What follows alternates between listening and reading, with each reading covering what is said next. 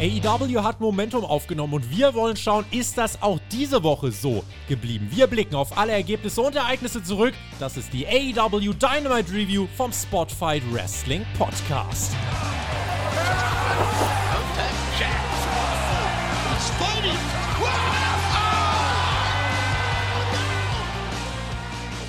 AEW Homecoming, so hieß das ja, Halbspecial in dieser neuen Woche von AEW Dynamite. Mein Name ist Tobias Enke, das ist die AEW Review und bei mir ist Alexander Bedranowski. Alex, wir sprechen in gewohnter Manier über diese Show, sind zurück im Daily's Place in Jacksonville. Wir haben es äh, nicht vermisst nach vier Wochen. Ich hoffe, wir sind jetzt ganz lang nicht mehr da, denn ich finde, das hat hier, es hat direkt wieder so an die Pandemiezeiten erinnert, oder? Moin erstmal. Well, guten Morgen, Tobi. Daily's Place, Homecoming, AEW Dynamite. Ja, da frage ich mich, warum sind sie zurück im Daily's Place? Hm, das Ende der Show sollte uns eine Antwort darauf geben. Gab eine, ja, wir hatten so ein bisschen Flashbacks am Ende. Ihr wisst wahrscheinlich schon, worum es geht. Da werden wir dann am Ende äh, drüber sprechen. Erstmal, äh, ich möchte noch einen Kommentar, äh, wo ich drauf eingehen möchte. Äh, Merti hat das letzte Woche auf Patreon geschrieben. Was sind das eigentlich aktuell für Weeklies? Man wird nie alle durchgängige zwei Stunden zu 100% zufrieden sein. Aber äh, trotzdem, die Dinge, die ich kritisiere, wie HFO, die verbrauchen nur wenig Zeit. Ich werde immer gut unterhalten und bin bei so vielen Charakteren maximal investiert investiert. Das ist das Lob von Merti äh, an Dynamite. Wir gucken mal, ob es diese Woche auch so war. Aber Alex, vorher. Wir haben ja letzte Woche gefragt, ob wir mal eben so 300 Daumen knacken können auf YouTube. Und haben uns Easy, gefragt, ich wie, wie, viele Daumen können wir fordern? Und die Antwort der Community war einfach nur ja. Über 650, die Review über alle Plattformen gesehen, über 7000 Aufrufe. Geil, starkes Zeichen. Ich bin ja nur ein bisschen überfragt, äh, wie macht man denn das sowas weiter, wenn die Leute einfach die Erwartung einmal äh, ja, mit dem Doppelten erfüllen? Sagt man jetzt, oh, cool, dann diese Woche wieder alle zu Hause bleiben oder 300 oder 400 oder nee, jetzt bei 7000 Hörern, da können wir mal 2000 Likes raushauen oder wie gehen wir damit jetzt um? Naja, 2000 wäre ein bisschen übertrieben, aber machen wir es vierstellig. Tobi, ich stelle die Challenge an unsere Hörer. 1000 Likes oh für Gott. diese Review. Alle sind aufgefordert, die, die uns auf Spotify hören, ja, nachdem ihr gehört habt, kommt auf YouTube. Bumm, lasst uns da ein Like da. 1000, Tobi, ist kein Problem, kriegen wir hin. Nee, äh, ich glaube 1000 äh, wird es nicht. Also wenn wir 300 wieder haben, bin ich froh, muss ich sagen. Äh, sei doch mal ein bisschen ambitionierter. Ich Vertrau doch mal auf die Fans von TJT. TJT, ich bin Realist, mein Lieber lieber Alex. Ähm, also, in, in, ich sag mal so, diese Woche unterstützt uns gerne mit einem Daumen. Ihr seht ja, wo das hinführt. Gerne natürlich auch mit einem Kommentar. Wir freuen uns darüber. Äh, müssen jetzt natürlich erstmal gucken, ist diese Show überhaupt aufmerksamkeitstauglich? Hat die was gebracht? Das werden wir uns jetzt nämlich angucken. Wie letzte Woche, ja, starten wir mit diesen Bauchbinden in die Shows, wo uns die Card dann äh, erstmal erklärt wird. Main Event wird heute Malachi Black gegen Cody Rhodes und äh, haben auch den, Re äh, den Rest der Matches für heute gesehen. Und letzte Woche waren ja die Labels of Jericho im Main Event. Heute sind sie im Opener in seinem seinem, ja, goldenen Stachelbeer-Jackett macht er sich auf den Weg, hören das Judas Singalong, sehen im Inset nochmal die Highlights aus dem Deathmatch letzte Woche und Jericho, ja, hat es geschafft zur dritten Hürde. Meine Erwartungen hat das Ding, diese, diese Labels of Jericho ja übertroffen. Jetzt ging es hier gegen Juventud Guerrera, der ist ja erst 46, Mensch, ich dachte, der ist viel älter, aber 46 ist ja noch bestes Catch-Alter und jünger als Jericho. Wieso dachtest du, dass der noch älter wäre? Hat er sich nicht gut gehalten, der Huey? Ich weiß es nicht. Also er mit einer Maske kann man ja viel kaschieren, aber wie hat JR dann gesagt, the juice is loose? Weiß nicht, wir haben dieses Match dann gesehen. Ich habe übrigens im Publikum habe ich einige CM Punk Shirts gesehen. Hoffen wir mal, dass es am Ende nicht heißt CM Punk oder Riot, wobei vielleicht auch beides, Zwinker Smiley. MJF war auch da, schaute sich das Ganze an und ähm, ich habe mir das auch angeschaut und hatte ein bisschen Angst relativ zu Beginn, Alex, denn Huvi, der musste schon erstmal reinkommen und bei vielen High-Flying-Aktionen ist es so, da fällt es umso mehr auf, wenn die mal nicht passen. Ja, Huvi Rusty hat Jim Ross zu Beginn mal kurz gesagt. Ich habe kurz gelacht, aber war jetzt nicht ganz äh, unbegründet, was er da gesagt hat, fand ich. Ja, Jim Ross hat das innerhalb vom K-Fape noch okay gemacht. Ne? Also er hat gefragt, ist er Rusty oder nicht? MJF hat darauf auch direkt geantwortet, von wegen, nö, der ist doch am Drücker, schaut doch alles gut aus. Ich habe doch einen guten Mann hier engagiert. Ich fand das nicht schlimm, ganz ehrlich. Also wenn überhaupt, dann fand ich das charmant. Das war ja primär bei den ersten drei Aktionen am Anfang. Also die Offensive von Ruby, die war halt direkt mit High-Flying-Aktionen und die Arbeit mit den Seilen, das fiel ihm halt ein bisschen schwierig. Mai, es ist dann halt auch bei AW ein Ring, der anders ist als die Ringe, die er von früher gewohnt ist oder aus seiner Hochzeit bei WCW. Mhm. Wobei AW auch diese Cable Ropes hat, also deswegen hat mich das dann doch ein bisschen überrascht. Ähm, war jetzt nicht schlimm, also es waren ja keine Fuck-Ups dabei oder irgendwas. Das zeigt dir halt nur, weißt du, wenn da so ein 46er Juventud Guerrera in den Ring steigt, der kann halt natürlich nicht mehr dieses krasse Tempo mitgehen, was für uns schon so normal geworden ist, ne? Dieses Tempo, was die ganzen jungen Hupfer da bei AW gehen. Hashtag junge Hupfer.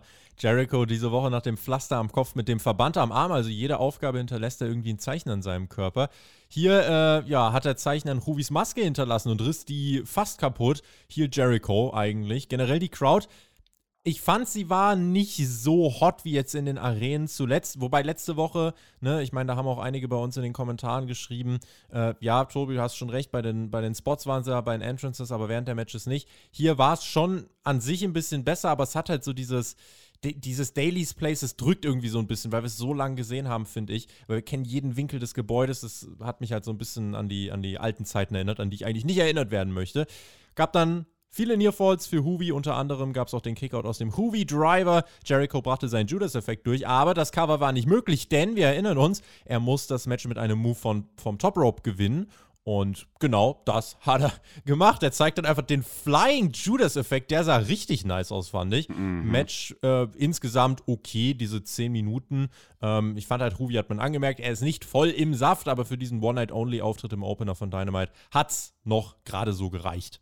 Ich fand's gut. Also der Nostalgiefaktor, der wiegt für mich mehr, als ob da jetzt alles aalglatt funktioniert hat. Und wie gesagt, es waren ja keine Botches in diesem Match dabei. Es war einfach ein bisschen, das waren die alten Herren, ne? Das war der alte Herren-Catch. Das Tempo war ein bisschen gemächlicher und das Finish hast du angesprochen. Flying Judas-Effekt vom Top Rope, ja. Einerseits natürlich äh, eine coole Idee, sehr innovativ. Der Spot war natürlich in Anlehnung an das Repertoire von Chris Jericho. Er hat ja früher diesen Spinning Back Elbow gemacht vom Top Rope. Mhm. Aber der Flying Judas Effekt vom Top Rope, der war ja genau andersherum eingedreht. Also die Art der Drehung ist genau einmal andersherum gewesen. Das war schon eine coole Aktion. Man könnte argumentieren, damit hat er jetzt auch einen neuen Move in seinem Arsenal. Dann wiederum muss ich diesen Move nicht sehen das nächste Jahr. Ja. Also da soll er sehr, sehr sparsam mit umgehen. Um der eigentliche Judas-Effekt reicht ja. Genau, der eigentliche Judas-Effekt reicht und es war ja hier wirklich nur wegen der Special Stipulation vom Match, weil Ruvi, der war ja eigentlich schon K.O. nach dem ersten Judas-Effekt. Ja. Ne?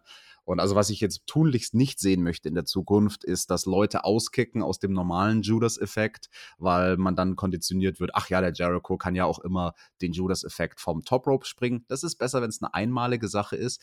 Ja, und jetzt fragen wir uns, wer wird denn die nächste Labor für ihn?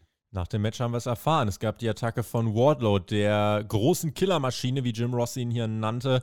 Und Wardlow macht Ruby direkt mitfertig, weil der versagt hat. MJF nimmt das Mikrofon und kündigt an Wardlow als Labor Number 4 und die Stipulation, er hat Begleitung. Eine Begleitung, die sicherstellen wird, dass das Match ganz fair laufen wird als Special Guest Referee. Und das ist niemand Geringeres als Maxwell Jacob Friedman.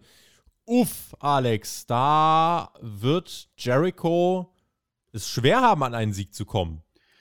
Ja, MJF ist der Special Guest Referee nächste Woche oder ist er das? Fragezeichen, weil später in der Show ist man zurückgerudert, als man dann die Card gesehen hat und die Grafik.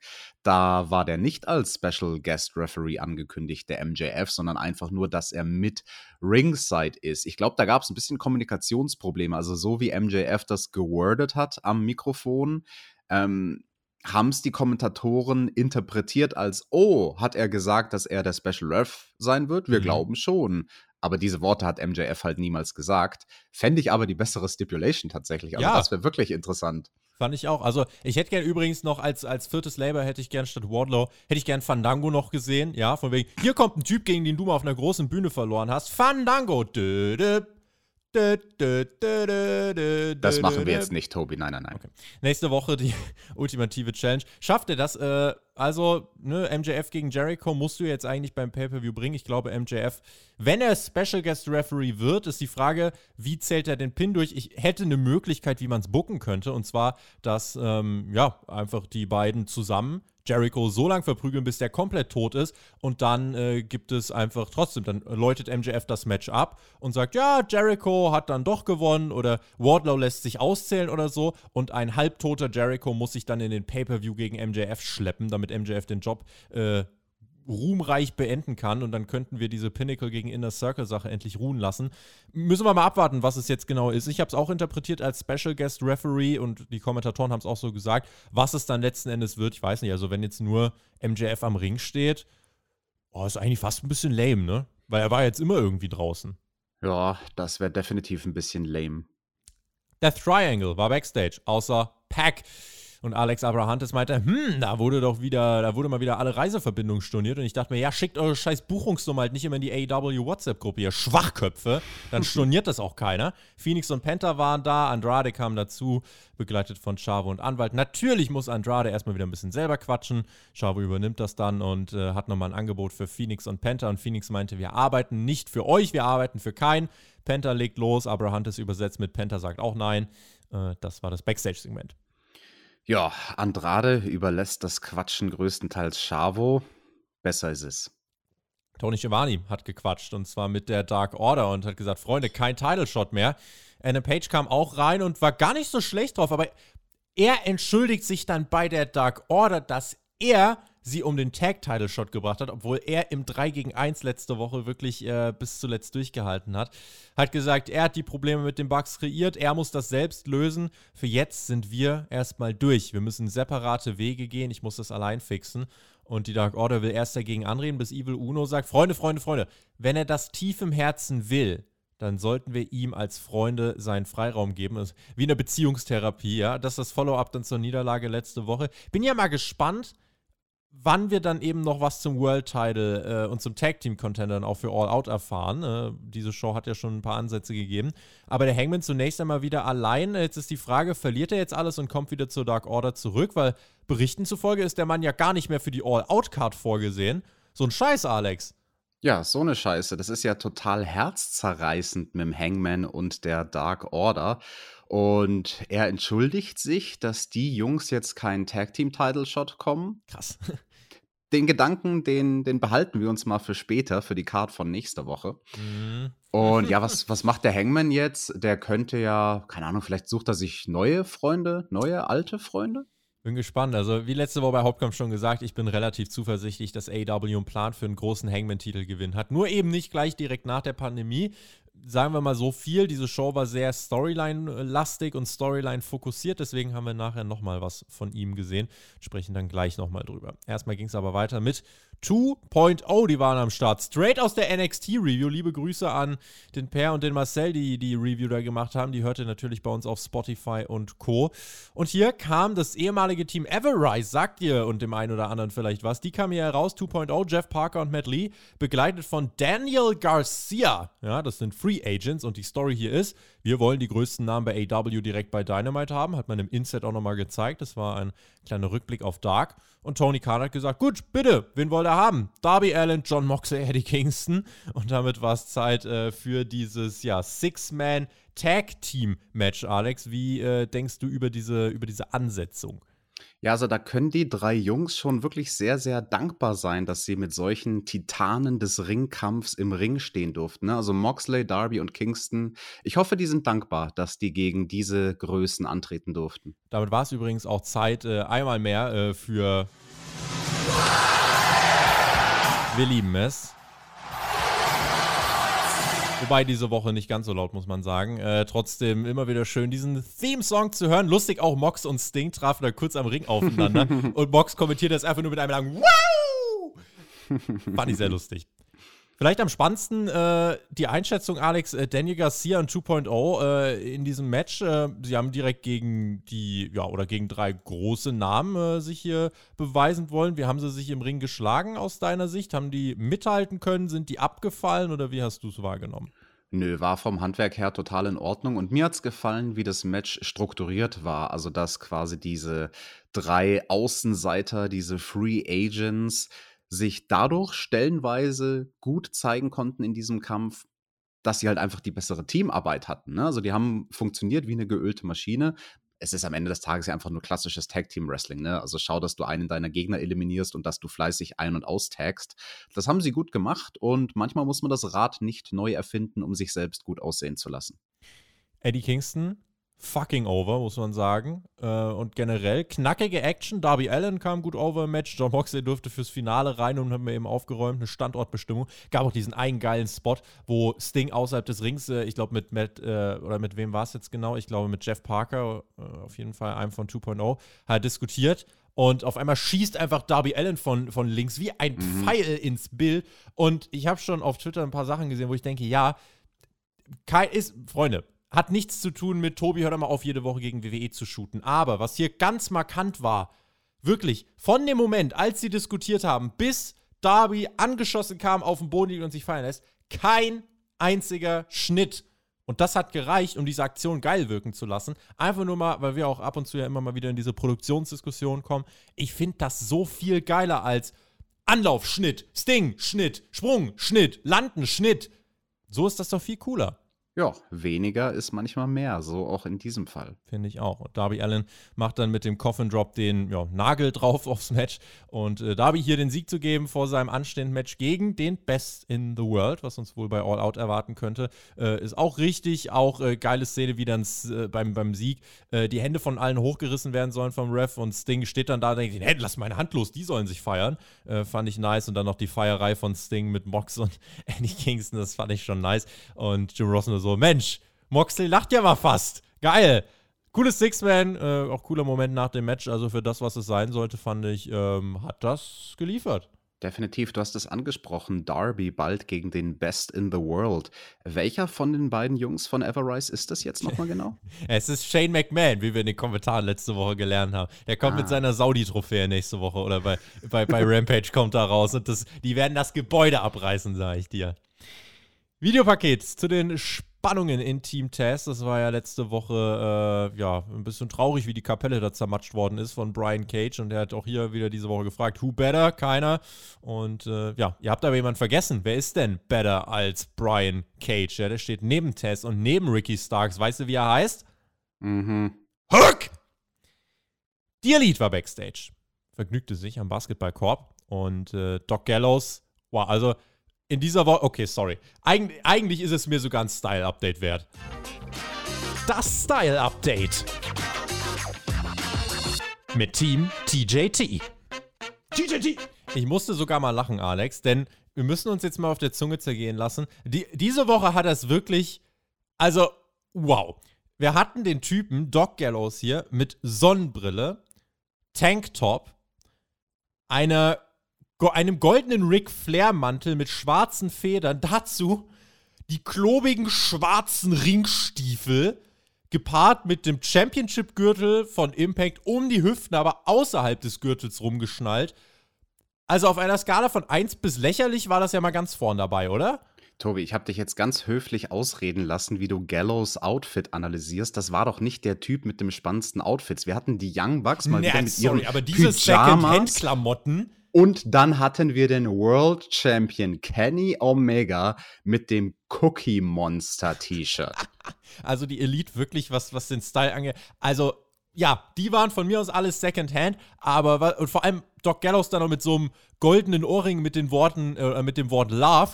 Also, Jesus Christ. Ich muss sagen, dass, äh, ja, also wie gesagt, ich, ich, bleibe dabei auf einer Skala von 1 bis lächerlich war das schon ganz schön hässlich. Äh, ich brauche eine abschließende Bewertung von dir drei. Das Style Update. Mit Team TJT. TJT.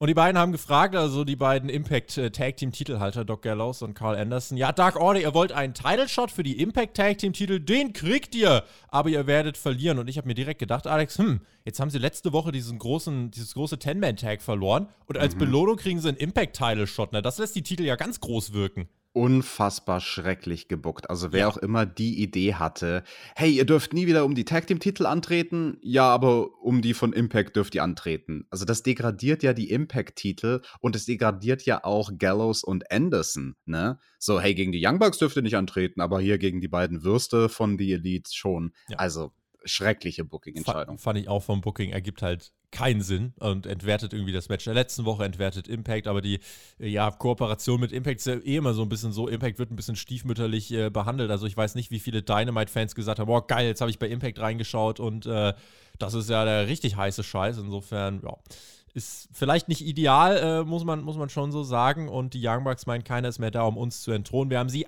alle besiegt. Und auch Kenny äußerte, sie hat gesagt, hey, Hänger, ja, hast, hast, ganz schön, hast ganz schön reingeschissen. Jetzt haben die Fans nicht den Main Event, den sie wollten. Tja, Mensch, haben sie Pech gehabt. Das war äh, insgesamt als Segment, dann haben sie noch ein bisschen gekorbt, ja, ein paar Körbe geworfen. Ähm, fand ich ja sogar dann so überdreht, dass es eigentlich insgesamt schon wieder äh, unterhaltsam war, muss ich sagen, um vielleicht mal wieder ein Ranitzky-Zitat zu bemühen. Ich habe gelacht, aber unter meinem Niveau. Das passt ganz gut zum Segment.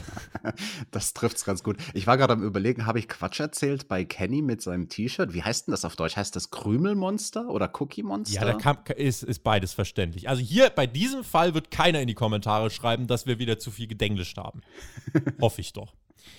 Der unbesiegte Veteran war am Start. Nach sieben Jahren ist er wiedergekommen, um sich bei AEW zu beweisen. Und er hat gezeigt, auch mit sieben Jahren Pause kann man immer noch großartig sein. Das waren die Worte von Jim Ross. Und er hat über Christian Cage gesprochen. Ich habe hier eine Anspielung erkannt, Alex. Clobbering Time und so. Sieben Jahre lang nicht mehr im Ring. Warte, da gibt es doch noch irgendeinen. Hm. Christian Cage, um den ging es ja aber erstmal. Der traf auf äh, Blade. Bunny war mit am Ring. Es war klar, dass Christian Cage gewinnen muss. Bunny wollte mehrfach eingreifen, bis Layla Hirsch rauskam und äh, die verscheucht hat. Layla meint es also gut mit Christian. Match lief ausgeglichen. Christian hat, äh, ja, dann aber, das hat so ein AW-Ding. Ich finde, das kann man auch mal kritisieren. Ich würde mir hier wünschen, dass Christian einfach mal in vier Minuten ja. den Blade auch wegklatscht und dass wir hier nicht zehn Minuten so tun müssen, als wären Blade und Christian auf einer Ebene. Christian ist jetzt auf Platz 1 in den Rankings, Blade ist ganz weit weg davon. Darf man, finde ich, in der Matchzeit auch deutlich machen. So gibt es nach 10 Minuten den Sieg. Blade wollte hier seinen Schlagring einsetzen, aber ein Spear von Christian saugt ihm die Luft aus der Lunge. Und ja, hätte nicht so lange gehen brauchen. Ich sag's dir ganz ehrlich, das hier war das einzige Segment bei der Show, wo ich angefangen habe zu spulen. Mhm. Als es dann nämlich in die Werbung ging. Und dann habe ich mir gedacht, Picture, so wie jetzt. Ja. Das Match geht ernsthaft länger als vier Minuten. Wie du es gerade gesagt hast, der muss den doch wegklatschen. Christian muss jemanden wie Blade doch wegklatschen. Da braucht es wirklich jetzt nicht zehn Minuten ein Competitive Match. Und ja, das hätte man auch knackiger erzählen können. Santana und Ortiz meldeten sich äh, backstage zur Niederlage gegen FTA letzte Woche, meinten, sie haben Wunden hinterlassen. Ja, indeed, wir bekamen nämlich die Aufklärung, was da bei Cash Wheeler passiert ist. Der hat sich ja seinen unteren, seinen Unterarm aufgeschlissen an dieser, äh, aufgeschlitzt an dieser Ring Ringpad-Halterung, an, an dieser kleinen Stahlstrebe, die eben das Ringpad und den äh, Ringpfosten verbindet. Da ist er hängen geblieben. Und Dex äh, Harwood hat ja auch gemeint, ja, der, der hat um sein Leben gekämpft, der ist fast verblutet und äh, hat, hat da wirklich äh, getropft wie eine angestochene Mastsau. Und das hat man eben hier nochmal aufgegriffen als Grund, warum es eben noch nicht vorbei ist. Beide Teams wollen weitermachen, wollen sich weiter umbringen. It's far from over. Ja, dann äh, ja, nochmal Alex. Ja, der soll sich jetzt mal nicht so haben wegen dem bisschen Blut. Also mein Gott, wenn der gegen Nick Gage wresteln würde, dann sieht das gleich ganz anders aus. Ja, ja gebt mal auf YouTube Thumbtack Jack ein. Da, äh, der, der Alex ver vergießt da eine müde Blutträne, wenn er das hier sieht. Aber das macht natürlich nichts mit dir. Hast du Bock Hashtag müdet Blutträne. Hast du Bock, das nochmal zu sehen? Also, weil ich. Das Match oh. Ah. FTR gegen Santana und Ortiz. Mhm. Ja, als Deathmatch schon. Also, ja, vielleicht, vielleicht kriegen die ja wirklich nur, also wenn man denen nochmal wirklich eine krasse Stipulation gibt, aber dann, okay, aber dann muss es halt auch langsam echt vorbei sein. Wobei, eigentlich müssen Santana und Ortiz dann gewinnen und dann gibt es noch ein drittes Rubber-Match. Oh, ja, äh, ich weiß nicht. Also korrigiert uns gern, wenn wir falsch liegen, aber ich würde jetzt mal sagen, hier ist das Momentum jetzt nicht ganz so riesig. Mhm. Ähm, insofern, ja, wenn es lieber früher als später vorbei ist, bin ich da nicht äh, traurig drum. Tony Schiavone begrüßte Britt Baker und Over ist die Frau. Hier in Jacksonville bei Double or Nothing hat sie den Women's Title gewonnen. Relativ schnell wurde Baker dann aber von Red Velvet unterbrochen. Die ging mal ganz selbstbestimmt zum Ring. Und Red Velvet meinte erstmal zu Britt, oh, Rot steht hier mal so gar nicht. Fand ich nicht, Alex. Äh, da müssen wir jetzt kein Style-Update lostreten, aber ich fand, äh, Britney stand das. Und Britney? Britney, der, der Brit Brittany. ja. also die Line war aber clever von Red Velvet, ne? Red Velvet, sie hat das ja schon selbst im Namen, also quasi darauf anzuspielen, nee, so, ey, das ist meine Farbe, mm, mm, mm, du darfst die nicht tragen. Velvet wollte ein Match gegen Baker und äh, Baker meinte, Girl, das letzte Mal, als wir aufeinander trafen, habe ich dich in drei Minuten gesquashed. Und Velvet meinte, ja, Glückwunsch, damals hast du mich als äh, Enhancement-Talent weggehauen, aber ich habe mich bewiesen, habe aktuell eine Winning-Streak am Laufen, siebenmal in Folge gewonnen, kein, einzige, äh, kein einziges Match durch Cheaten gewonnen, ja, im Gegensatz zu dir. Und Baker meinte, ich bin Dr. Britt Baker, DMD, was auch immer sie sagen will, ich weiß nicht, warum sie sagt, sie ist Doktor, Women's World Champion und wenn Tony Khan annimmt, was ich ihm vorschlage, und das wird er, ich bin schließlich sein Golden Girl, dann äh, können wir aufeinandertreffen. AW Rampage, ja? Debütiert nächste Woche in Pittsburgh, meiner Heimat. Und ja, lass uns doch nächste Woche Freitag äh, ein Titelmatch dort austragen. Es gibt das Handschlagangebot von Baker, wird mit einem Fußtritt beantwortet von Red Velvet. Und wer mit Füßen tritt, wird von Baker mit Füßen getreten. Es gibt nämlich den Curbstorm zum Ende dieses Segments. Jawohl. Bei Rampage gibt es dann das Titelmatch. Ist ja interessant. Beginnen Sie Rampage direkt mal mit dem Titelwechsel. Werden Sie natürlich, wenn Sie äh, richtig scheiße sein wollen, werden Sie Britt Baker in ihrer Heimatstadt verlieren lassen, den Titel. Na, ganz genau, Alex. Weiß ich ja nicht. Kann ja sein. Anything can happen at Rampage. Sollten wir vielleicht eine Review drüber machen, oder? Wir wurden ja, also, ich weiß nicht, ob ich jemals so viel gefragt worden bin über Instagram, Twitter, Mail, alles Mögliche, ja, selbst die Brieftauben klopfen ja an. So viele Leute wollen wissen, machen wir eine Rampage-Review und wir beantworten es jetzt nochmal und wenn ich jetzt noch eine Mail dazu bekomme, dann platzt mir aber die Hutschnur. Wir machen die ersten beiden Rampage-Shows, machen wir Reviews zu, aber dann haben wir eigentlich vor, das in den Dynamite-Shows zu, verback, äh, zu, ver zu verbacken. Ja, wir, wir, wir backen backe, dann. Backe, Kuchen. Backe, Rampage backe, Rampage. ja, nee, also wir werden das dann hier äh, verpacken, ähm, aber haben jetzt nicht vor, da dauerhaft Rampage-Reviews zu machen, aber damit sollte das ähm, geklärt sein, Alex. Aber, Tobi, eine Frage habe ich, weil du hast gesagt, die Brieftauben haben bei dir geklopft. Äh, die haben aber keine Hände. Mit was haben die denn geklopft? Äh, mit ihrem äh, Schnabel, mit ihrem Schnabel haben sie, äh, sind sie mehrfach äh, unerhört gegen meine Fensterscheiben gedonnert. Unerhört. Unerhört. Ja, unerhört war auch, äh, was Andrade dann gemacht hat, denn er hat dann schon wieder geredet. Was soll das denn? Ja, zum Glück wird er aber schnell auch hier wieder von Chavo unterbrochen. Und der hat gesagt, ja, wenn, wenn äh, Death Triangle nicht mitmachen will, habe ich jemand anderes, der mitmachen will. Fuego del Sol war da und die Crowd äh, poppte. Ich glaube, das ist so eine Sache, wenn ihr den Vlog von Sammy Guevara kennt, dann habt ihr gefeiert, so wie ich. Wenn ihr den nicht schaut, dann denkt ihr euch wahrscheinlich, wer ist das? Und da war Fuego del Sol war ganz voller Tatendrang und sollte dann doch nur die Schuhe putzen. Aber schön, dass er Airtime bekommen hat, im wahrsten Sinne des Wortes, denn er flog ganz schön oft gegen die Rolltore im Daily's Place. Wurde verprügelt, damit macht Andrade klar, Lucha Bros, wenn ihr nicht äh, diesem Andrade-Clan beitretet, dann passiert euch das, was Fuego passiert ist, Alex. Ja, und dann hat Chavo diese Promo noch beendet, indem er gesagt hat, wenn ihr nicht zu Andrade kommt, dann, und ich habe mich gefragt, ja, was dann? Was, was ist jetzt genau die Drohung, was du hast? Dann werdet ihr niemals Champions. Und ich Ja, habe mir so gedacht, äh, okay, warum nicht? Erklär mir bitte die Logik dahinter.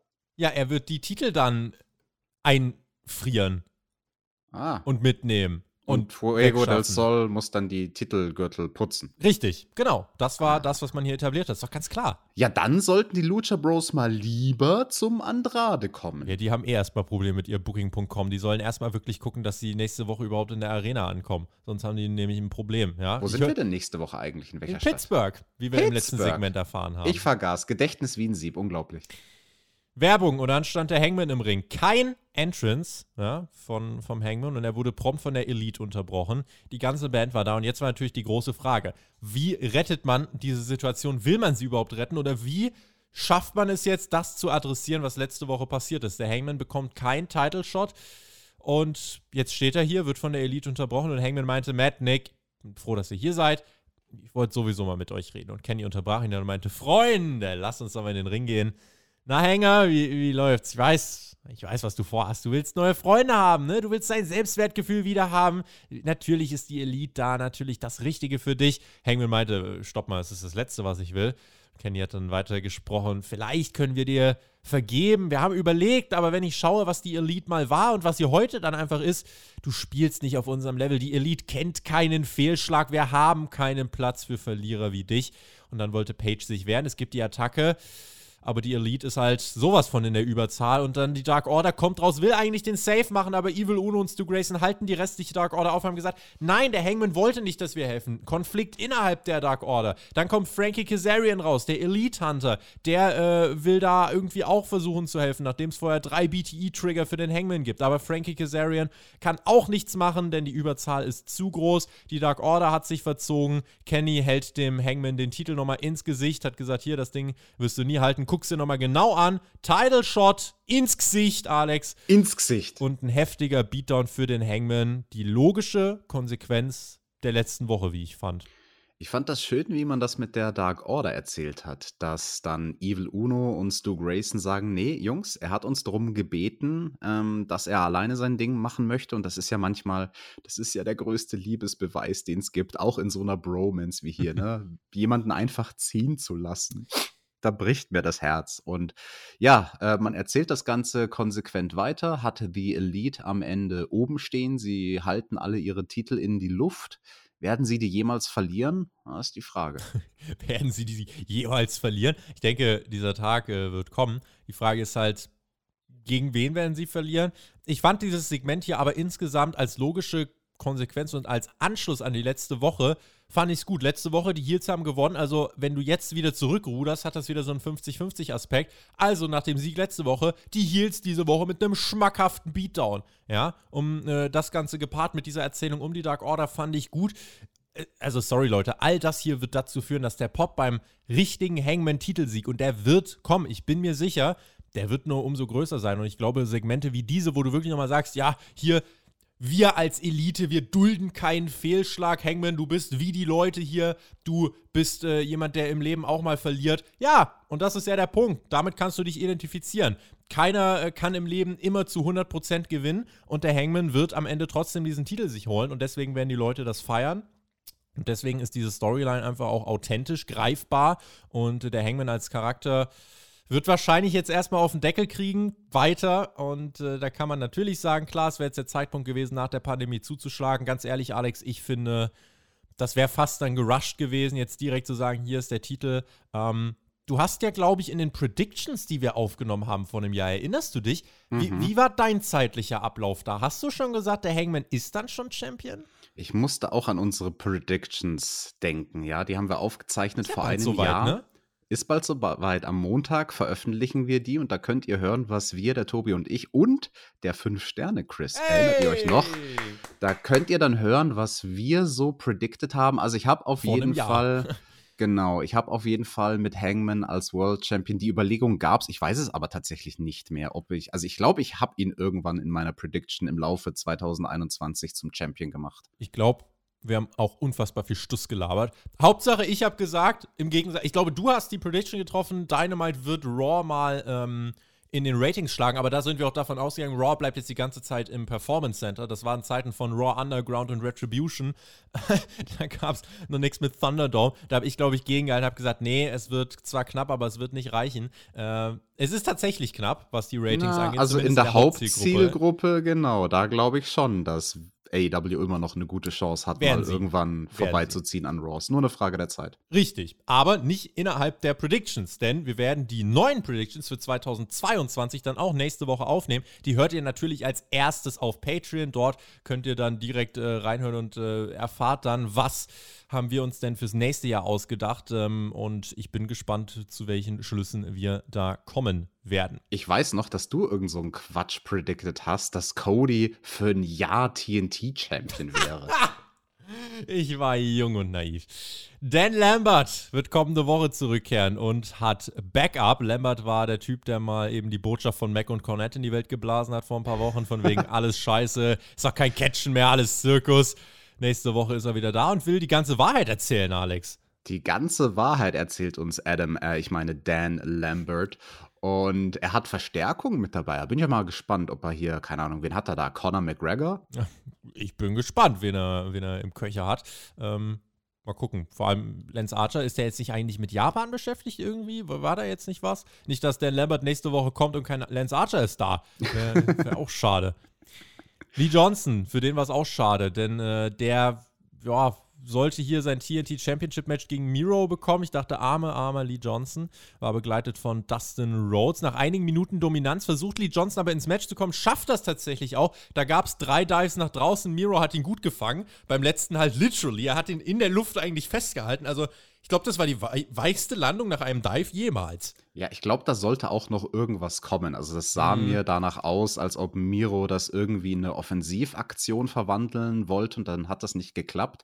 Dafür haben sie aber gut improvisiert, weil ja. Miro hat ihm dann zugerufen, mach irgendwas von oben, vom obersten Ringseil. Miro ist in den Ring zurück und Lee Johnson dann direkt mit einem Flying High Cross Body vom Top Rope. Das ist dann aber auch sogar nur der One Count gewesen. Ja, und dann sollte sich das Blatt wieder recht schnell wenden zu Miros Gunsten. Ja, Miro kickt legte relativ äh, zeitnah dann auch bei 1 aus. Ja, es gab den Frog Smash dann auch noch von Shotty Lee zum Nearfall, aber ja, zur Belohnung für all die Mühen gibt es einen Matschka-Kick und den Accolade. Ich feiere Miro. Was ein geiler, dominanter Champion. Müssen wir wirklich mal festhalten. Da bin ich froh, dass meine Cody-Prediction nicht zugetroffen ist. Ähm, dann noch dieser Werder Bremen-Gürtel dazu on top. Da freue ich mich natürlich umso mehr. Ähm, wir können uns darauf einigen, Alex. Lass, lass Werder. Wir können uns darauf einigen, stark, was man aus Miro gemacht hat. Ich fand es noch stärker, was Miro aus seinem Gegner gemacht hat, weil es ist an sich recht einfach, dich selbst überdominant darzustellen, aber es ist schwierig, diesen schmalen Grat zu wandern, den Miro da wandert, nämlich dass er sich selbst dominant aussehen lässt und zugleich den Challenger, Lee Johnson in diesem Fall, gut aussehen lässt. Und mhm. zwar besser, als ich es erwartet hätte. Also ich bin ja fast davon ausgegangen, dass das noch mehr in Richtung Squash gehen würde. Aber Miro hat ihm genug, gerade genug Offensive gegeben, dass Lee Johnson sich gut verkaufen konnte. Und ja, also ja. Lee Johnson, der hat seinen Teil der Gleichung auch erfüllt. Der hat alles, was er gemacht hat, gut aussehen lassen. Allen voran diese Serie von Superkicks ins Gesicht von Miro. Das sah schon alles, das sah schon alles gut aus. Aber ja, Miro, der TNT-Champion, er ist natürlich übermächtig. Ja, was predikten wir für dessen Title Reign? Tobi, ähm, du als Meister, wenn es um TNT Championship Predictions geht, wird Miro noch ein weiteres Jahr Champion sein? Nein, er wird entthront vom Jungle Boy. Sage hm. ich jetzt einfach mal. Interessant. Hast du eine Prediction? Da würde ich mich an sich gerne anschließen, tatsächlich. Uh. Also, das uh. würde ich tatsächlich mir wünschen. Ist nur die Frage, wann. Ich würde sagen, wir leiten die Frage mal an die Hörer weiter. Wer wird Miro entthronen und wann? Das ist euer Zeitpunkt, an dem ihr äh, etwas in die Kommentare schreiben solltet. Und dann können wir mal gucken, was davon eintrifft und was nicht. Und der Gewinner des, Kommentar des Kommen Kommentar-Contests, der bekommt dann von uns einen, einen Keks, würde ich sagen. Ist das ein, ein Deal? Keks. Einen von den Keksen von dem Krümelmonster auf dem T-Shirt von Kenny Omega. Ganz genau. Kommentator-Team für Rampage nächste Woche steht auch Excalibur, Chris Jericho, Taz und Mark Henry, ein Vierer-Booth. Da bin ich mal gespannt. Könnte ein bisschen voll werden, ne? Ja, vier ist immer schwierig. Also AW kriegt's ganz gut hin, wenn vier Leute am Kommentatorenpult sitzen. Da ist dann aber der vierte Mann immer nur ein Gast. Also wenn Taz mal kommentiert oder Don ein Callis. ja, ja. Und dann schraubt sich auch einer von den Veteranen zurück. Also meistens ist es dann Shivani, der sich zurückschraubt und wenig Redeanteil hat. Ah, standardmäßig vier Leute am Pult oh, gefällt mir nicht, um ehrlich zu sein. Christian Cage, dem gefällt, dass er Number One Contender ist aktuell. Hat sich auch nochmal bei Layla Hirsch bedankt und meinte, kommende Woche werde ich in Pittsburgh da sein für Rampage und für Dynamite. Und seit Tag 1 habe ich gesagt, ich will Titel. Dann spielt er noch auf die Elite an, der, ja, die will er sich kommende Woche mal genäher, äh, genauer anschauen, näher anschauen. Also Christian gegen Kenny, ist das jetzt der Pay-Per-View-Main-Event? Ich meine, das war ja lang irgendwie in der Mache, wo wir auch gesagt haben, Christian, es wird langfristig auf einen Title-Shot beim Pay-Per-View hinauslaufen ist halt irgendwie, wenn du weißt, du hättest Hangman gegen Kenny kriegen können und kriegst Cage gegen Kenny, wirkt das halt fast ein bisschen wie eine Enttäuschung, obwohl die Paarung an sich, finde ich, ja nicht schlecht ist. Ja, wart doch mal. Sollen sie doch gerne dieses Match raushauen. Ist ein bisschen underwhelming, ja, im Vergleich zu Hangman gegen Kenny. Aber am Ende des Tages kommt dann CM Punk und rettet den Tag und die Halle poppt und alle freuen sich. Und gewinnt oder? den Titel von Kenny in fünf Minuten. Oder drei. Oder drei.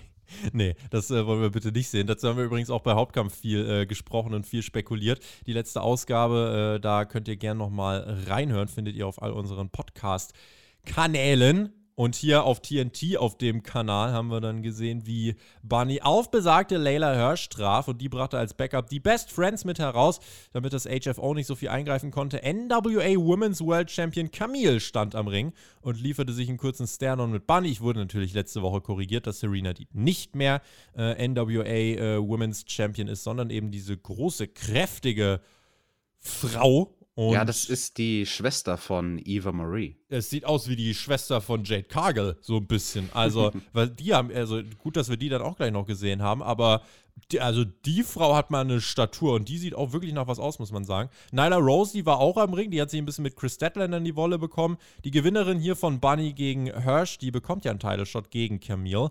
Ordentliches Match, was beide auf die Matte gebracht haben, fand ich. Hirsch mag ich mehr und mehr. Auch die Nearfalls in diesem Match habe ich gekauft. Death Valley Driver von Bunny. Hirsch befreit sich nochmal und setzt selber den Armbar an. Muss kämpfen, aber kriegt ihn durch. Bunny tappt dann direkt. Und legit, Layla Hirsch ist, ja, eine feierbare Frau, oder? Definitiv. Ich spreche sie aber deutsch aus. Hirsch. Die Leila Hirsch. Die, die eine legitime Leila Hirsch. die eine Sache, die mir nicht gefallen hat in diesem Match, das habe ich schon mal bei Leila kritisiert, ist, dass sie ihre Gegnerin für diesen spektakulären Moonsault, den sie macht, komplett in die falsche Position legt. Also sie legt die Gegnerin in eine Position, selbst wenn die Gegnerin sich nicht bewegen würde, würde Layla trotzdem nicht treffen, weil sie viel zu weit springt. Sie macht da ja diesen Rope Running Moonsault und nee, also das, das soll sie bitte ein bisschen verfeinern. Das hat mich rausgerissen, muss ich sagen, aus der Finish-Phase. Den hat sie hier ja, schon um, um, ein gutes Fußballfeld verpasst, ja, so kann man es sagen. Aber hat man im Laufe des Matches dann eigentlich gut aufgegriffen, weil Bunny dann direkt die Offensive wieder eingesetzt hat. Und naja, aber am Ende gibt es eben den Sieg für Layla Hirsch und damit ist sie ja auf dem Weg zum NWA Title Shot. Überleg mal auch, wie die vor einigen Monaten reinkam. Und die war ja hier schon over, muss man sagen. Also gute Reaktionen bekommen. Dann kam Camille in den Ring und Jesus Maria, also das ist ja nicht mal äh, Größenunterschied. Das ist ja fast wie beim Great Khali und Rey Mysterio. Ja, also das waren, das waren mindestens wow. drei Köpfe Größenunterschied, mindestens. Ja, also das, äh, um bei den Fußballfeldern zu bleiben, äh, drei Fußballfelder mindestens. ich fand, also ganz ehrlich, als ich das gesehen habe, habe ich gedacht, ich will das aber schon sehen. Voll. Oder? Also Absolut. Also Camille ist so eine Vorzeigeathletin, dann diese kleine Layla schon intriguing irgendwie. Die Layla ist ja auch eine Vorzeigeathletin, aber halt im klassischen Sinne, ne? Mit ihrem Ringerkörper, dieser kleine, gedrungene Körper, das ist ja auf eine andere Art und Weise genauso athletisch. Es ist anders athletisch als dieser Fitnessmodel-Körper von Camille. Und ja, ich bin da sehr gespannt auf dieses Match. Wann, wann werden wir das zu sehen bekommen? Wahrscheinlich dann bei NWA. Also die haben jetzt auch ein Ach. NWA Women's Pay-Per-View. Ja, Alex, das ist ja Sinn und Zweck, aber NWA kommt in der Kooperation zumindest besser weg als die Impact-Titel. Definitiv. Jade Cargill, gut, dass wir die jetzt nochmal gesehen haben. Das wäre mal eine für Camille. Also, das wäre der Instant Money Match. Nur, nur die beiden sehen, würde ich sagen, Money Match, das will ich sehen. Mark Sterling und Jade waren hier Backstage und haben gesagt: Ja, wir waren in den letzten Wochen nicht da, wir können euch auch erklären, warum. Wir haben unser Portfolio differenziert, Alex. Kennst du natürlich ah. ETFs, äh, Bitcoin, äh, schön hier dein, dein Aktienprofil ausdifferenzieren. Ja, und wo haben sie differenziert? Im AW-Shop, im Weinshop, Hollywood, ja, alles dasselbe. Bei Dark Elevation kehrt Cargill dann in den Ring zurück. Das hat man hier angekündigt. Ähm, ich würde sie gern wieder öfter bei Dynamite sehen. Die darf vor Fans jetzt auch gern ein bisschen Momentum aufnehmen. Ich habe tatsächlich erst vergangenes Wochenende mit einem Freund über Cargill geredet und dann ist mir eingefallen, ja, Moment mal, die haben wir jetzt eine Weile nicht mehr gesehen. Seit über einem Monat. Also mhm. definitiv seitdem Dynamite wieder on Tour ist. Und ich finde es ein bisschen underwhelming, dass man sie jetzt dann zurückbringt für Dark Elevation. Also ja. ich hätte es besser gefunden, diese Woche gar keine Promo von ihr zu haben, sondern dass, wenn wir sie das erste Mal wiedersehen, dann live im Ring bei Dynamite, weil die war jetzt lange genug weg, dass die alleine dadurch, dass man sie sieht, eine recht große Publikumsreaktion erzeugen würde. Ja, gucken wir mal, wo die Reise hingeht. Aber Cargill gegen Camille, ähm, ich kann es nicht aussprechen, den Namen Camille. Camille, so ja. So wie Kamillentee. Ja. Genau. Ist wie mit Dustin Poi. Poi. Poi. Dustin Poi. Poi. Auf jeden Fall würde ich das Match der beiden athletischen Damen auch gerne sehen. ähm, genau, äh, wenn du jetzt gerade gesagt hast, hier, äh, Cargill war jetzt einen Monat nicht da, die letzten vier Wochen, da wird mir mal bewusst, wie schnell dieser Monat Dynamite verflogen ist. Also das war, mhm. fühlt sich so an, als wäre gestern erst Black debütiert, jetzt steht er hier einen Monat später im Main Event. Äh, vielleicht noch kurz eingeschoben, was erwartet uns nächste Woche bei Dynamite? Äh, wir haben die Five Labors of Jericho mit Match Nummer 4, Jericho gegen Wardlow mit äh, ja, MJF äh, am Ring, vielleicht auch als Referee, mal gucken. Außerdem Nyla Rose gegen Chris Statlander, Impact Tag Team Title Match, Good Brothers gegen Evil Uno und Stu Grayson und außerdem Rampage-Debüt in Pittsburgh, Britt Baker gegen Red Velvet Women's Championship Match. Und dann war Zeit für den Main Event. Cody Rhodes gegen Malachi Black. Und wir waren alle gespannt, was für ein Entrance bekommt Black. Und ihr habt es im Thumbnail schon gesehen, der Typ sah wie eine ganz düstere Erscheinung aus. Und dieser Entrance war gerade wenn, wenn man weiß, wie die, wie, wie die Entrances bei WWE waren, ja, wie er dann in diesen Kerzen, wie er dann auferstanden ist von, aus dem Rauch, da muss man schon sagen, das war schon stark produziert. AEW kann mit der WWE-Produktion nicht mithalten. Also haben sie es ein bisschen getwistet und einen eigenen Weg gefunden. Und er kam hier raus, wurde von hinten angestrahlt, du siehst nur seine Silhouette und dann geht das Licht aus und dann ist er schon am Ring und dann ist er in so einem Spotlight angestrahlt mit dieser, ja, Hörner-Todesmaske und äh, dann geht das Licht wieder aus, dann sitzt er im Ring, das Ganze begleitet zu mal ruhigen, mal donnernden Gitarrensounds, also das war schon atmosphärisch. Also ich fand den Entrance schon geil und er wirkt halt schon wie eine große Nummer, finde ich. Mm, jein. Nee, also da will ich dir eigentlich widersprechen. Also am liebsten wäre es mir, wenn ich nicht widersprechen müsste. Aber wir wissen ja, wie du auch schon gesagt hast, AW, was Production Value angeht, können sie mit WWE nicht mithalten. Der Entrance ist natürlich immer das Wichtigste bei einem Charakter. Also das, das Wichtigste passiert eigentlich vor dem Match. Die Moves und was auch immer du im Ring machst, ist auch wichtig, aber ist manchmal nicht immer fast schon zweitrangig. Und wenn jemand so einen krassen Charakter spielt wie Alistair Black, Malachi Black, Tommy End, dann, dann ist der Entrance so von Bedeutung und die Messlatte ist riesig, was WWE da vorgesetzt hat.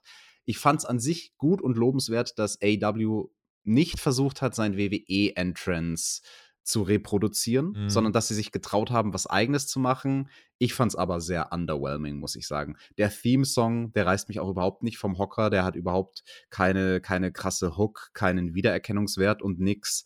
Ähm, das Theme also was er bei WWE hatte, das war halt schon wirklich stark. Das hatte so ein bisschen Ohrwurm-Charakter. Mhm. Hat leider für mich nicht so big time gewirkt, nee.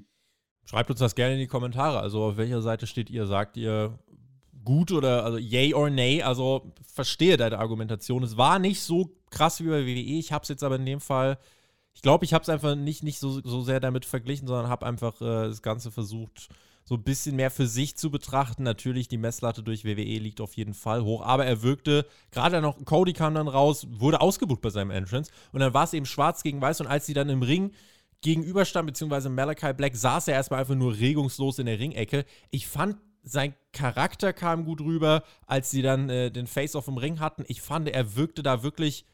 Das Match wirkte groß, ohne dass es jetzt richtig großen Aufbau hatte. Ähm, und deswegen, ja, fand ich, hat man da zumindest einen guten Job gemacht, äh, das Ganze zu inszenieren und zu verkaufen.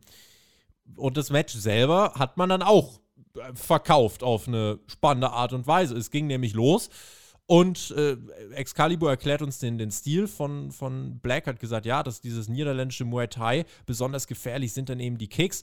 Cody äh, hat diese Kicks geschluckt, unter anderem einen, als er gerade auf dem Top Rope saß. Und dann nach draußen, ja, fällt kann man nicht sagen, er springt schon sehr auffällig, damit er den Tisch irgendwie erreichen kann, den Zeitnehmertisch. Aber trotzdem guter Spot insgesamt, wirkte nicht ganz so rund, klar, aber es äh, führte dann insgesamt zu This is Awesome Chance. Cody kann sich gerade so noch in den, in den Ring retten und dann gibt es diesen Spinning Kick, den, ja, den wir als Black Mass kennen.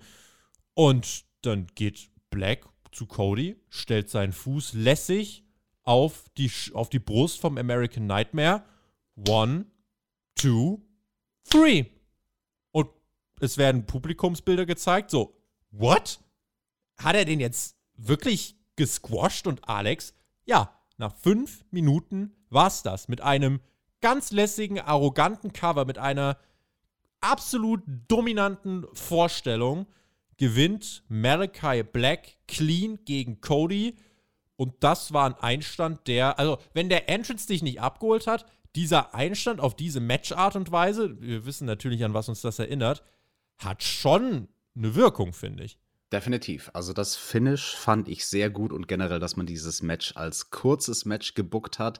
Dadurch sieht Malachi sehr stark aus. Ne? Er haut ja da auch nicht irgendjemanden weg. Das ist ja kein Aufbaugegner. Das ist Cody Rhodes, gegen den er da gewrestelt hat.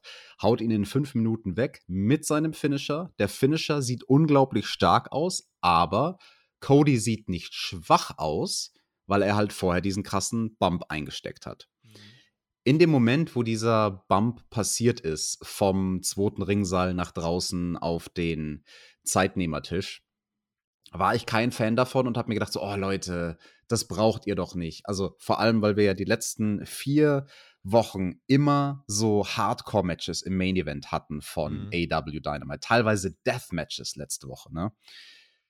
Da fand ich das wichtig, jetzt hier wieder zurückzufahren. Und welche zwei Wrestler wären besser dafür geeignet als solche Pure Athletes wie Malachi Black und Cody Rhodes? Habe ich mir gedacht, wunderbar. Lass die einfach ein sportliches Match machen. Lass die stilistisch was ganz anderes machen als das, was wir die letzten vier Wochen im Main Event hatten und gut ist.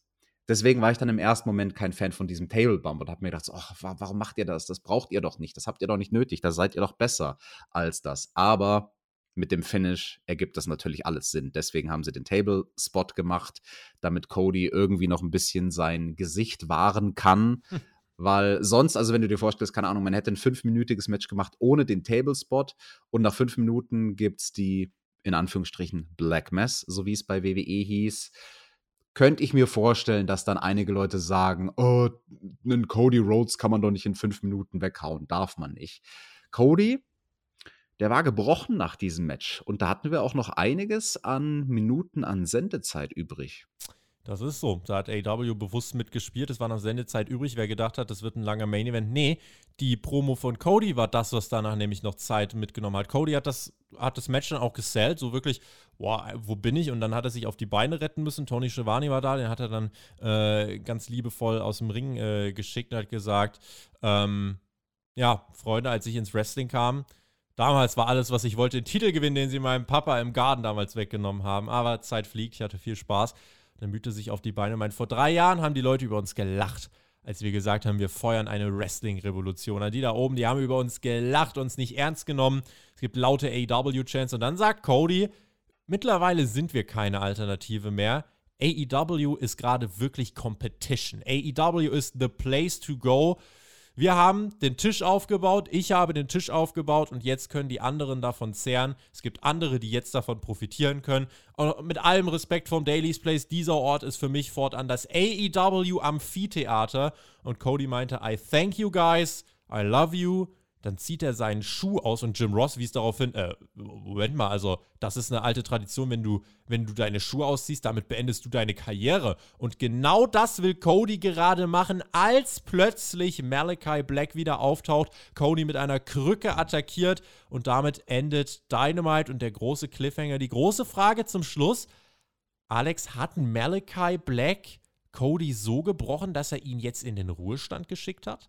Das ist die Frage. Also für einen kurzen Moment hatten sie mich da, ne? Es war, wie gesagt, so viel Sendezeit übrig und ich denke mir, okay, dann muss das eine wichtige Promo sein, die Cody da jetzt cuttet. Oh, er wird doch nicht, er wird doch nicht seine Karriere beenden.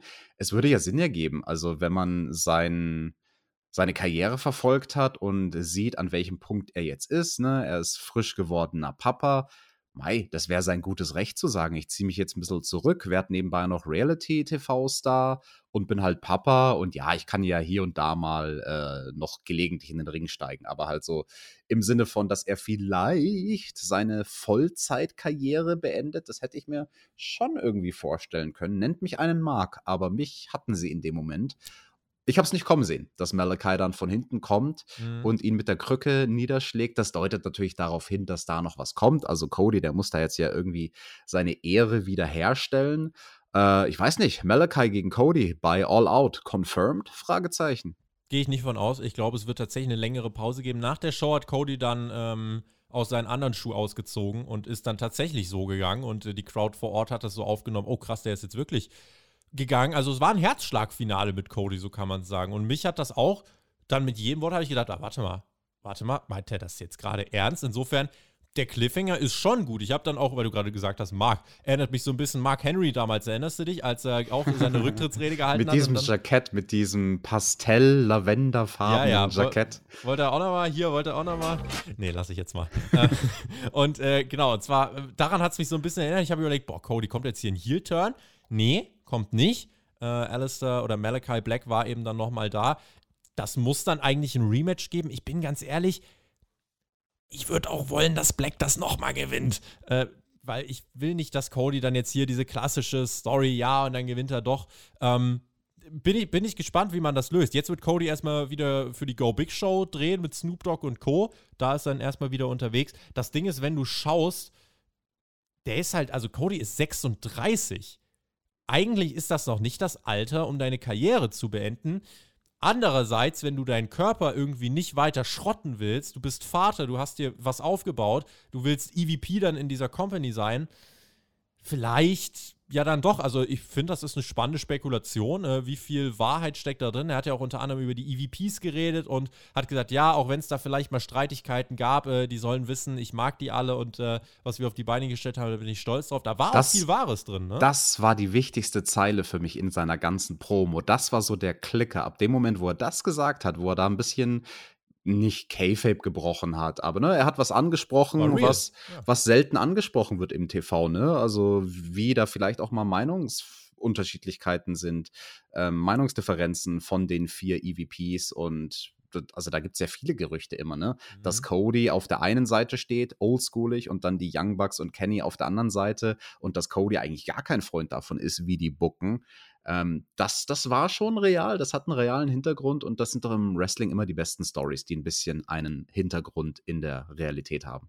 Also der Cliffhanger mit dem möglichen Karriereende. Es erinnerte uns natürlich, um das vielleicht noch rund zu machen, erinnerte so ein bisschen ne, an Brody Lee und so, wie das damals lief. Ähm, mhm. nicht, nicht in dieser Dramatik, aber trotzdem wieder äh, insgesamt ein, ja, der Gegner von Cody kommt hier sehr gut weg. Cody selber, dann eben die Andeutung, Karriereende, ja, nein. Also, ja, war schon, war ein starkes Ende dieser Show generell wenn wir zum Fazit kommen, also in den letzten Wochen, Bugs-Match, äh, wenn du dich da erinnerst, dieses komplett, dieser wilde Streetfight. Dann das Coffin-Match. Dann, äh, glaube ich, äh, gab es die beiden, äh, oder da gab es das Deathmatch. Das, das, Texas Deathmatch, dann das äh, richtige Mega-Deathmatch mit Nick Gage letzte Woche. Jetzt diese Promo von Cody und der Cliffhanger mit Black. Also in den letzten fünf Wochen von Dynamite hast du am Ende immer so das Gefühl, du, du gehst raus und denkst, hm, Du denkst über diese Show nach. Diese Woche war, fand ich, das Opening nicht so stark. Würde sagen, die Show war insgesamt nicht so spektakulär, eher mäßig. Es ging aber viel mehr um Storyline-Advancement. Es ging viel mehr darum, Erzählung äh, voranzutreiben. Andrade mit Death Triangle. Dann hast du bei All Out wahrscheinlich Cage gegen Kenny. Was passiert mit dem Hangman? Was passiert mit der Dark Order? Du hast wahrscheinlich Darby gegen CM Punk. Und, und, und. Also alles Fortschritte rechts und links gutes Wrestling hattest du auch. Es hat jetzt nicht so geknallt wie letzte Woche, so ganz ehrlich muss ich sein. Aber trotzdem, diese Wochenschau hat für mich immer noch ihren Zweck erfüllt. Sie endet halt mit einem Schlag, ja, besser gesagt mit einem Kick. Und äh, ich finde, das geht so klar. Fokus liegt jetzt eben die kommenden zwei Wochen fast noch ein bisschen mehr auf Rampage gefühlt. Aber insgesamt für eine Dynamite-Ausgabe ein bisschen schwächer als die letzten Wochen, aber Storylines immer noch mit Fokus auf All Out vorangetrieben. Dafür gibt es von mir einen Daumen nach oben, Alex. Du hast was sehr Wichtiges gesagt. Am Schluss, der Fokus verlagert sich jetzt teilweise auch ein bisschen zu Rampage.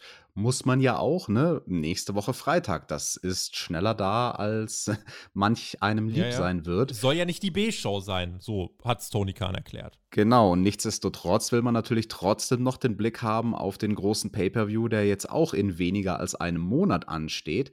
Da muss AW jetzt ganz gezielt bucken, aber ich bin zuversichtlich, dass sie das können.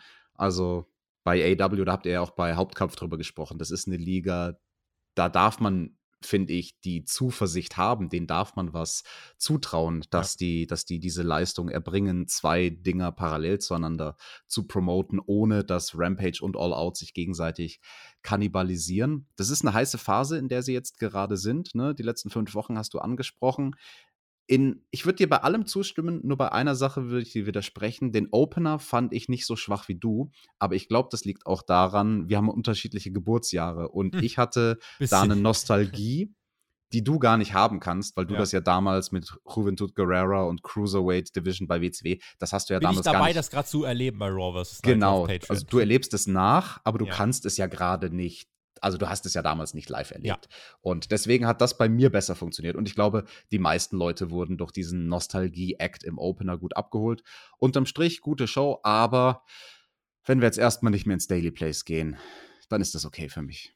Tony Khan hat nach der Show angekündigt, wann es zurück ins Daily's Place geht. Och, und zwar nein. am 29. Dezember. Es soll Ja, eine Tradition werden, Alex, dass jetzt immer zum Jahreswechsel AEW ins Daily's Place zurückkommt. Wir kommen nächste Woche zurück, wenn wir sprechen über AEW Dynamite und dann am Samstag auch über Rampage. Also nächste Woche doppelte Ladung Team TJT. TJT! Und damit sind wir raus für heute. GW genießt Wrestling. Denkt dran, äh, Daumen wäre äh, großartig und ein Kommentar erst recht. Alex, du hast die Schlussworte. Ich bin raus. Macht's gut. Auf Wiedersehen. Tschüss. Alright, Leute, wenn ihr gerade auf YouTube hört, dann guckt doch mal unter dem Video, wie viele Daumen es gerade aktuell gibt. Falls das noch nicht vierstellig ist, falls wir die 1000 noch nicht erreicht haben, dann lasst jetzt euren Daumen da und nicht vergessen, am Montag gibt's unsere Predictions, die wir letztes Jahr aufgenommen haben, für dieses Jahr.